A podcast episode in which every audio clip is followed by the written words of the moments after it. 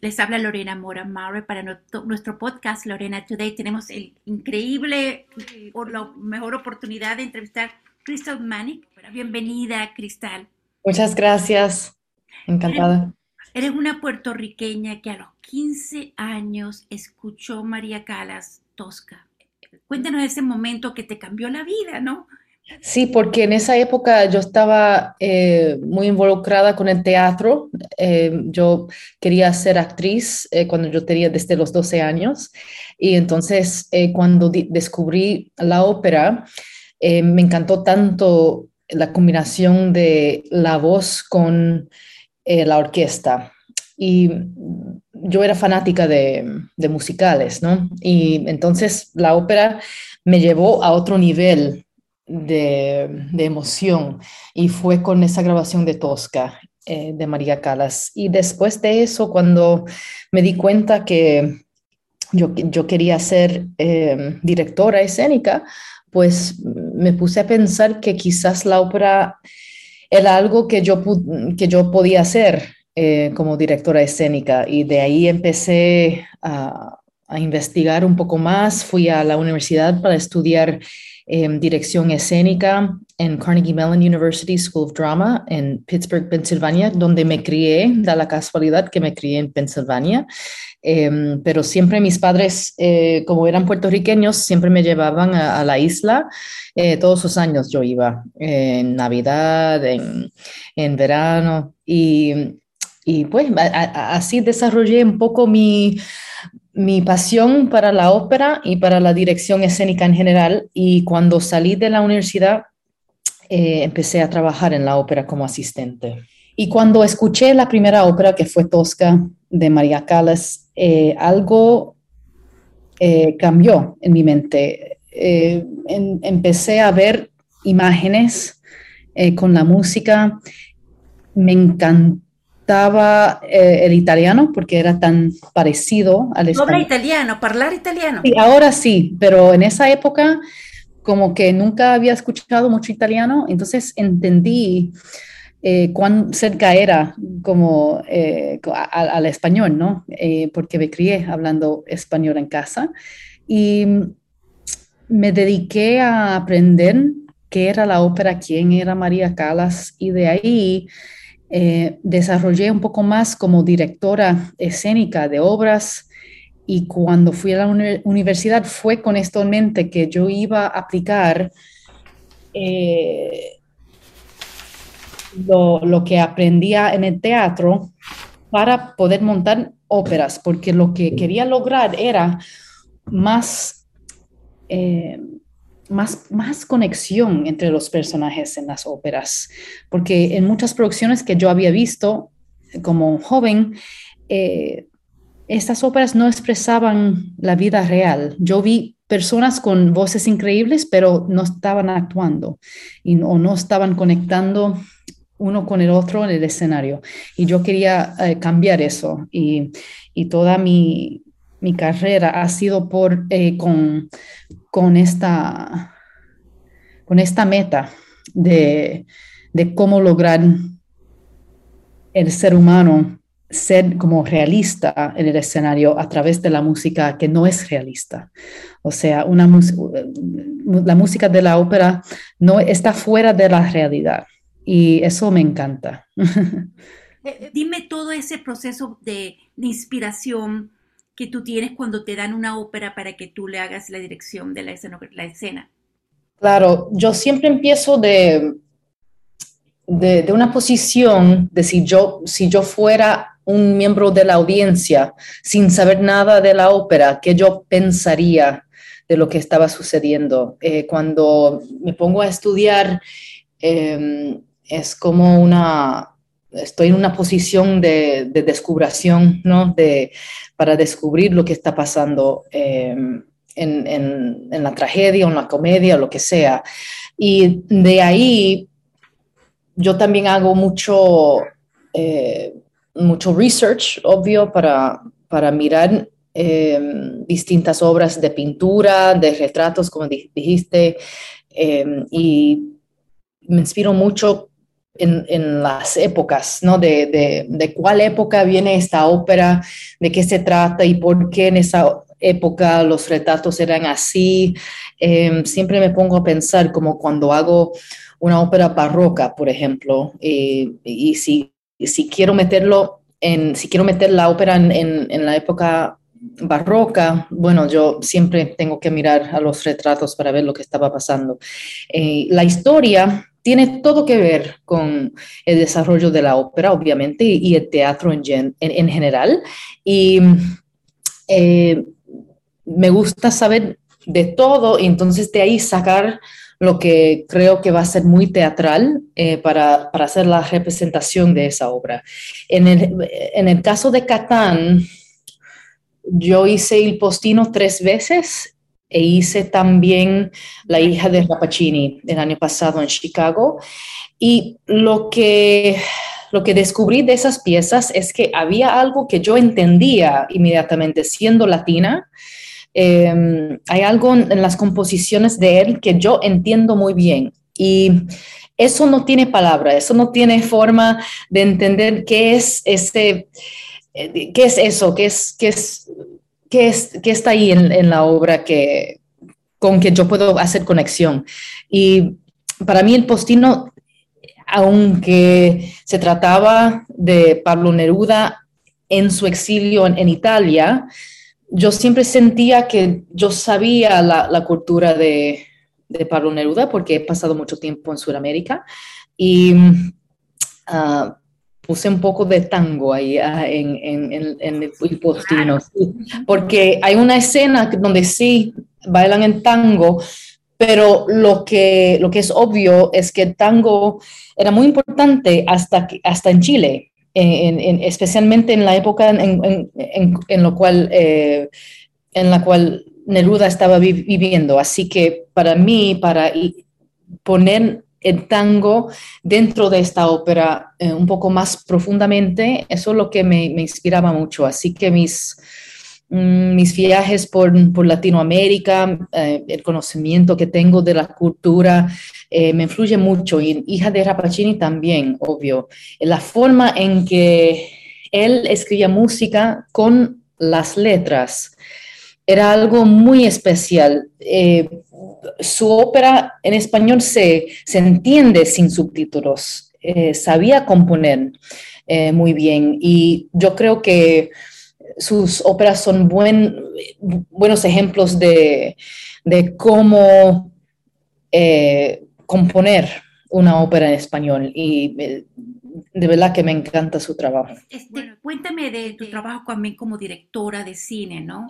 Hace tiempo, cuando yo era eh, una niña, me, me, encantaba el cine. Eh, me crié con el cine antiguo de blanco y negro, porque mi mamá era fanática de esa época.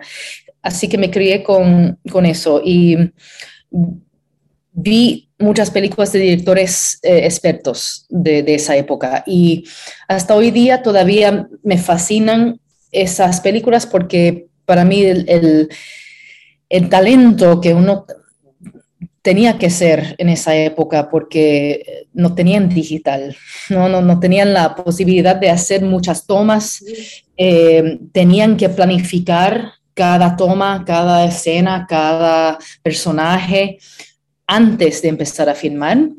Y eh, cuando yo estaba en la universidad, yo hice pocos proyectos de, con cámara y eso, y también en el high school yo tenía, yo tenía cámaras eh, en, la escuela que yo podía usar y también em, empecé a editar eh, en VHS en, en, el high school. Yo tenía un television studio en mi high school, así que tenía muchas oportunidades en el high school para descubrir todo esto. Y cuando decidí estudiar teatro, dejé un poco la pasión que yo tenía para el cine, porque yo quería entender la dirección escénica desde, desde la base de, de teatro.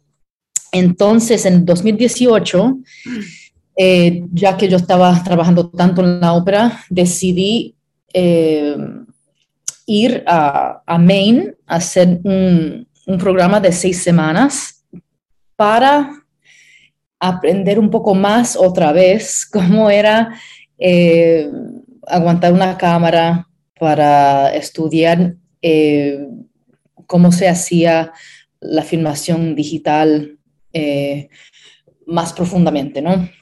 Y también editar en, la computadora y todo eso. Así que estaba ahí seis semanas, como un crash course en todo eso. Y, empecé a, no sé, la pasión para el cine otra vez empezó a crecer. Y cuando la pandemia empezó en el 2020, eh, como tanto trabajo eh, estaba cancelado, eh, aproveché el tiempo que nunca tengo tiempo para hacer otras cosas porque yo estaba bien ocupada en la ópera, que estaba bien, ¿no? Yo estaba, he estado trabajando muy bien por muchos años, pero decidí que quería explorar esa pasión eh, de filmación. Y da la casualidad que también la ópera necesitaba eh, proyectos para, para, poner en online. Y así que todo como que se cuadró. En el momento, hija de Rapacini eh, vino para, para yo hacer una, un proyecto de, de cinco cámaras en vivo Em, en, el Field Museum en Chicago en vivo. Y entonces, después de eso, filmé una ópera completa de una hora y 45 minutos que se llama El Copper Queen, la reina del cobre. Em, y eso, eso filmamos en, en Arizona, porque esa ópera era un, era un estreno eh, de una ópera nueva y se suponía que íbamos a hacer esa ópera en 2020 en vivo en Phoenix y en Tucson, pero obviamente no se podía hacer la ópera en persona y la compañía convirtió a ese proyecto a una película en sí y tenía ocho meses para hacer la preproducción. Eh, trabajamos con un equipo de, de film que me ayudó en en desarrollar el proyecto. Y esa experiencia fue una, una de las más increíbles de mi vida, sinceramente. Y yo espero que, que haya otros proyectos así que yo puedo hacer, porque em, sinceramente eh, yo creo que la ópera en como, como, como, como cine eh, tiene la oportunidad de atraer a un público nuevo y de atraer un público más joven y de expresar ópera en otra forma diferente que, que, la ópera en vivo. No es que se, se tiene que se tiene que hacer cine solamente y no hacer lo teatral, no. Es como que para mí los dos pueden existir juntos eh, para desarrollar la ópera eh, para otra audiencia. Ahora estás en Aida de Cincinnati. Yo he visto todas las Aidas, ¿ok? Estás en la ópera, la más grandiosa ópera épica, la historia de amor, donde hay 60 coros, donde Radamés llega, la, la, marcha triunfal. Eh, o sea, yo voy a estar ahí y mucha gente nueva va a estar ahí porque conocemos la, la historia de fama de Aida. ¿Qué esperas tú que la gente que vaya por las personas que vayan por primera vez se lleven, diga. La ópera Aida tiene la ventaja de ser una ópera muy íntima entre seres humanos que tienen esperanzas, que tienen eh, pasiones y también es una ópera muy grande porque cuando el público entra a las escenas, se convierte en una gran ópera, una, una ópera grandísima que yo creo que es reflexión de, de cómo es el ser humano en el público y cómo es el ser humano en, en, la, en, en la, privacidad de su, propia, su propio cuarto, su propia casa. Eh, así que Aida es una ópera bastante íntima, eh, fuera de, de, esas escenas muy grandes. Y eso es lo que me encanta de la ópera, eh, de, esa ópera específica, porque Verdi sabe crear un mundo y un, con, una cierta pasión, con una cierta... Eh, es, él es un compositor que puede eh, explorar lo, que es el ser humano contra la política, contra eh, una sociedad grande, que es el Egipto eh, en este caso. Y es la segunda vez que dirijo esta producción. la producción es de Pittsburgh, donde he trabajado mucho, obviamente, y me encanta, o sea, hace años que no hago una ópera Verdi y es la ópera más grande que he dirigido en unos años porque, bueno, con, con la pandemia eh, se suponía que yo iba a dirigir esta producción en Pittsburgh el año pasado, eh, pero obvio, obviamente eh, tuvieron que cambiar todo, pero sí, así que para mí es un reencuentro con una obra que yo conozco muy bien. Y eh, obviamente en los nueve años que yo no he dirigido AIDA, eh, he cambiado mucho. Eh, yo como artista, yo como persona, y me encanta reencontrar estas óperas. He dirigido Bohem seis veces y cada vez que reencuentro a esa obra de Puccini, también siempre he cambiado. Y, y, para mí ser artista es cambiar con, con los años y desarrollar más y más eh, la personalidad que, que, eres y, y, la, la, visión artística que uno tiene siempre se desarrolla y se cambia. Y, no se debe quedar en el mismo lugar todo el tiempo porque entonces eh, la vida sería bastante aburrida en ese caso. Yo creo que Aida sería una gran, gran oportunidad de, de, cualquier persona de la, en, cualquier momento de su vida de, de venir a, tener esa experiencia de la historia de la ópera, que no es lo que uno cree. la ópera no es, eh, no es nada de, de algo que está en un nivel demasiado alto que uno no puede entender. Al contrario, los, las óperas de Verdi, él siempre compuso óperas para que la gente entendiera y para que la gente también, em, para, la gente tomar pasos hacia un mundo mejor. Eh, siempre tiene un poco de política en sus óperas para mejorar la causa del, ser humano. Y eso, eso sería mi mensaje.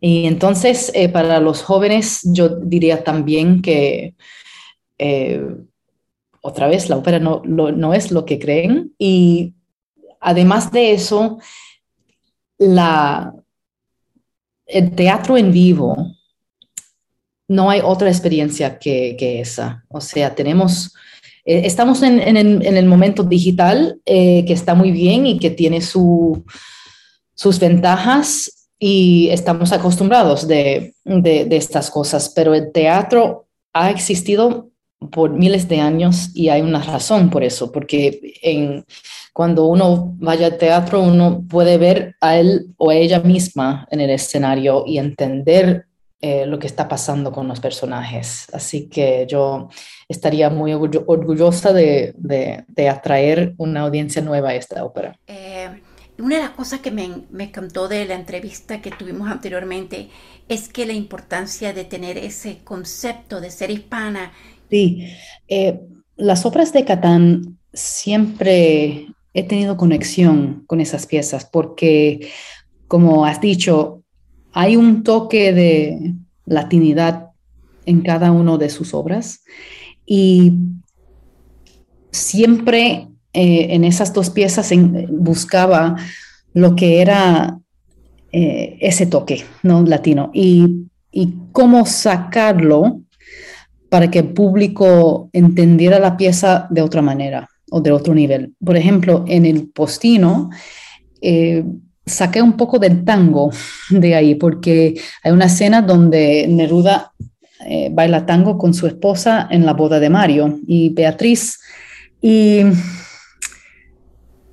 decidí poner más tango durante la ópera. Eh, como de una manera surrealista, porque para mí estábamos viendo la historia de Neruda en Italia y cuál sería algo que él pudiera, había traído a Italia con él. Y para mí eso fue el tango, porque el tango era importantísimo en esa época y era importante en Chile, cuanto, tanto, tanto como en, Argentina. Así que, eh, y, como he pasado tanto tiempo en Argentina, yo entiendo que todavía eh, lo que significa el tango para esa gente y decidí poner esa experiencia mía dentro de la ópera. Y en, eso yo admiro mucho lo, que ha hecho Catán, porque en realidad él es eh, una, fue una persona eh, muy increíble. Nunca lo conocí, eh, pero me encanta la sensibilidad del latino que está dentro de, de sus óperas. Tú has viajado para Australia, Argentina, has dirigido más de 65 óperas. Y yo creo que cada ópera cuando uno la ve es algo diferente, ¿verdad? Y uno le gusta más la ópera. ¿Y cuál de todas estas óperas que tú has sido directora de escena y todos esos viajes que has tenido, qué has aprendido de la ópera que no sabías? Es increíble porque hay un público en el mundo entero para la ópera. Eh, hay una cierta trayectoria, especialmente en Argentina, que, que, obviamente está lleno de, italianos, de, gente de, raíces italianas, eh, por la guerra y, todo eso. Y el, el, estreno de Madama Butterfly de Puccini fuera de Italia, el primer estreno fue en Argentina, en Buenos Aires. Y cuando hice Butterfly en Buenos Aires me sentí muy orgullosa porque eh, sentía parte de esa cultura de la, de la historia, que, yo estaba directamente conectada con Puccini en ese momento. Y en Australia también hay, un, hay una cultura eh, muy eh, leal al, al, a la ópera. Lo que lo que sí entiendo también es que hay distintas sensibilidades, distintas sensibilidades eh, a través de la ópera en todos estos países, pero existe porque la ópera viajó desde Europa al mundo entero en muy poco tiempo. Y eh, me encanta entender que cada público es diferente y que cada público eh, requiere algo diferente de, de ¿verdad? Porque tu trabajo es que crezca esa semillita por la pasión por la ópera. Pero tú, tú además de directora de escena, estás haciendo directora musical y te has sido nominada también, como estás, elaboraste una, una película. Cuéntame de esas nuevas, qué sé yo, esas nuevas facetas, que seguramente eres una experta, pero eh, ¿cómo varía sobre el trabajo que haces como directora de escena de la ópera? Sí, eh, me crié con muchas películas antiguas de blanco y negro eh, toda mi vida. Y en esas películas uno ve el, el, vínculo directo con el teatro, porque en esa época de cine se, se podía construir escenas con, eh, con una sola toma, no con muchos, muchas cortes como ahora. Y para mí, me encanta que con estas, eh, estas óperas que he hecho digitalmente, me encanta hacer las tomas muy largas y entonces ver cómo si se puede cortar o no, pero siempre juego con, con esa idea, porque yo creo que esa idea antigua puede ser nueva otra vez. Y, y, la ópera digitalmente, yo creo que hay un espacio, hay, hay una necesidad en nuestra época de que la ópera eh, no solamente existe en el teatro, pero también puede existir en la pantalla y, y influir una audiencia nueva, especialmente gente joven, porque necesitamos un público nuevo. Y yo creo que la entrada es por lo digital y eventualmente pueden ir al teatro para ver más, porque si, si están enganchados con algo, entonces se enganchan en el otro. Y estoy muy inspirada para, de, de, de, haber podido hacer estos proyectos durante COVID, porque sinceramente crecí muchísimo y ahora estoy tratando de ver cómo puedo seguir eh, desarrollando más proyectos así.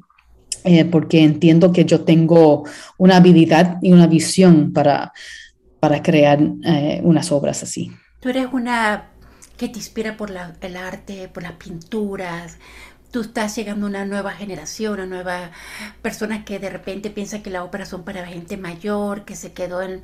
y tú le estás dando eh, quieres engage, quieres que ellos se conecten y que lo, se, se coloquen en su época, que, que, no tengan miedo de viajar, ¿verdad? Y tomar esa ópera como ustedes, con, para ellos. ¿Cómo, ¿Cómo crees tú, eh, ahora que estamos ahí en Aida, Aida tiene, yo la he visto seis veces en Cincinnati, y me imagino que mucha gente la habrá visto y otras no.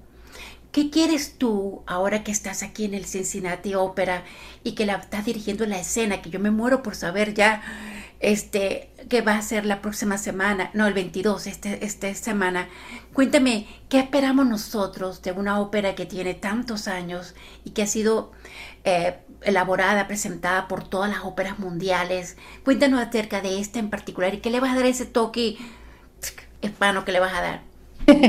eh, bueno, eh, cada ópera tiene una mujer eh, muy fuerte. Y en este caso esta ópera tiene dos personajes que son mujeres, que son muy fuertes. Y siempre dirijo eh, desde el punto de vista de la mujer, eh, obviamente porque soy una mujer, pero también de un punto de vista sobre lo que es, cómo eh, desarrolló eh, los personajes de la tradición italiana, eh, de Verdi, obviamente, porque todas esas historias no importan si están en Egipto o en China o lo que sea, pero todos son italianos, ¿no? los personajes en, el corazón. Y para mí, lo que siempre estoy mirando es la trayectoria de la mujer dentro de la ópera y, si es una ópera trágica, como es Aida, obviamente, ¿para quién es la tragedia? ¿Cuál personaje eh, toma la tragedia como una oportunidad de ser más fuerte? ¿no? Aida no muere eh, siendo débil, ella muere fuertemente. Y eso para mí es la historia de la latina en general, ¿no? Em, en, nuestra historia eh, en Latinoamérica, yo creo que eso es cierto. Eh, y siempre... Hemos crecido con mujeres fuertes, ¿no? mi, mi, familia, eh, todas esas mujeres eh, eh, son muy fuertes y me creí, me, creí con eso. Y para mí es importante que las mujeres en estas obras no mueren por tristeza ni, ni por dolor, pero, pero pueden morir sabiendo que hicieron algo increíble en la vida, pero que ya no, no, puede, no pueden existir. Em, em, Verdi es un compositor increíble para una persona que nunca ha ido a la ópera, porque Verdi compuso para el público general, no, no compuso eh, para reyes ni para presidentes. Él quería escribir para un público para que pudieran entender la música y también las letras. Y para mí, por eso, eh, Aida es un ejemplo de una ópera increíble para la gente ver por primera vez. Es interesante que me hablas de la mujer, ¿verdad? Cuando son óperas escritas por hombres. ¿Cómo te sientes tú aquí en Cincinnati por primera vez dirigiendo a Ida? Me encanta. Eh, yo nunca he trabajado aquí en Cincinnati, pero sí dirigí esta misma producción de Aida en Pittsburgh eh, hace nueve años, porque me crié en Pittsburgh y eso es donde desarrollé mi carrera y sigo siendo una directora eh, escénica en esta compañía. Eh, y me encanta este, esta ciudad en Cincinnati porque siempre, siempre me crié sabiendo que era una ciudad con mucha cultura y con muchas oportunidades y eso sí es lo que he encontrado aquí. ¿Qué mensaje tiene para las mujeres, para la comunidad, para los inmigrantes, para, para todas nosotras que en el día a día somos una especie de aida? pero que no vamos a morir trágicamente, pero que estamos luchando por nuestros sueños, por, por muchas cosas. ¿Qué mensaje tienes para, para nosotras y para la comunidad hispana de Cincinnati que nos escucha? Sí, eh, yo creo mucho en la comunidad y creo mucho en, el vínculo entre eh, muchas comunidades que, que, se pueden unir, eh, porque estamos en un momento grave en nuestra historia en los Estados Unidos donde todo el mundo tiene un punto de vista distinto, pero en vez de estar peleando sobre un, punto de vista sobre otro, debemos estar más abiertos a, hablar uno con el otro. Y para mí el teatro es el lugar donde sí se puede unir eh, un montón de ideas, eh, varias gente de, varias clases, de, varias culturas pueden venir a, compartir una historia eh, inspirante en, una noche. Y para mí eso sería mi mensaje para la comunidad hispana. Bueno. Pues muchas gracias eh, por haber, eh, me haber contactado y, y de verdad que espero que todo el mundo pueda venir. Sí, gracias otra vez por la segunda oportunidad. De verdad la vida hay que tener dos oportunidades.